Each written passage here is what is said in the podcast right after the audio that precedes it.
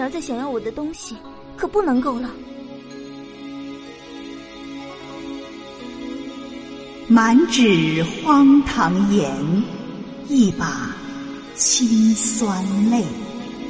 都云作者痴，谁解其中味？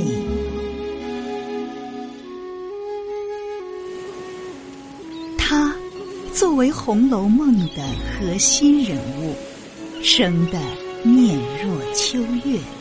性格聪明灵秀，是贾家寄予厚望的继承人，但他的性情却极具两面性。一方面，他对女性平等相待、怜惜多情，是大观园里的知心哥哥；另一方面，他对仕途极其厌恶，终日厮混于女儿堆中。不问人情世故，真真一个冥顽不灵的纨绔子弟。如此反差，究竟暗示着他怎样耐人寻味的心理状态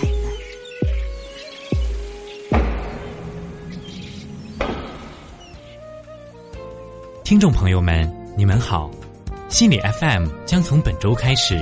推出全新系列节目《新析经典之心系红楼梦》，《新析经典之心系红楼梦》是从心理学的角度解读《红楼梦》中的经典人物，力图给您呈现您所不知的《红楼梦》中人物的情感世界。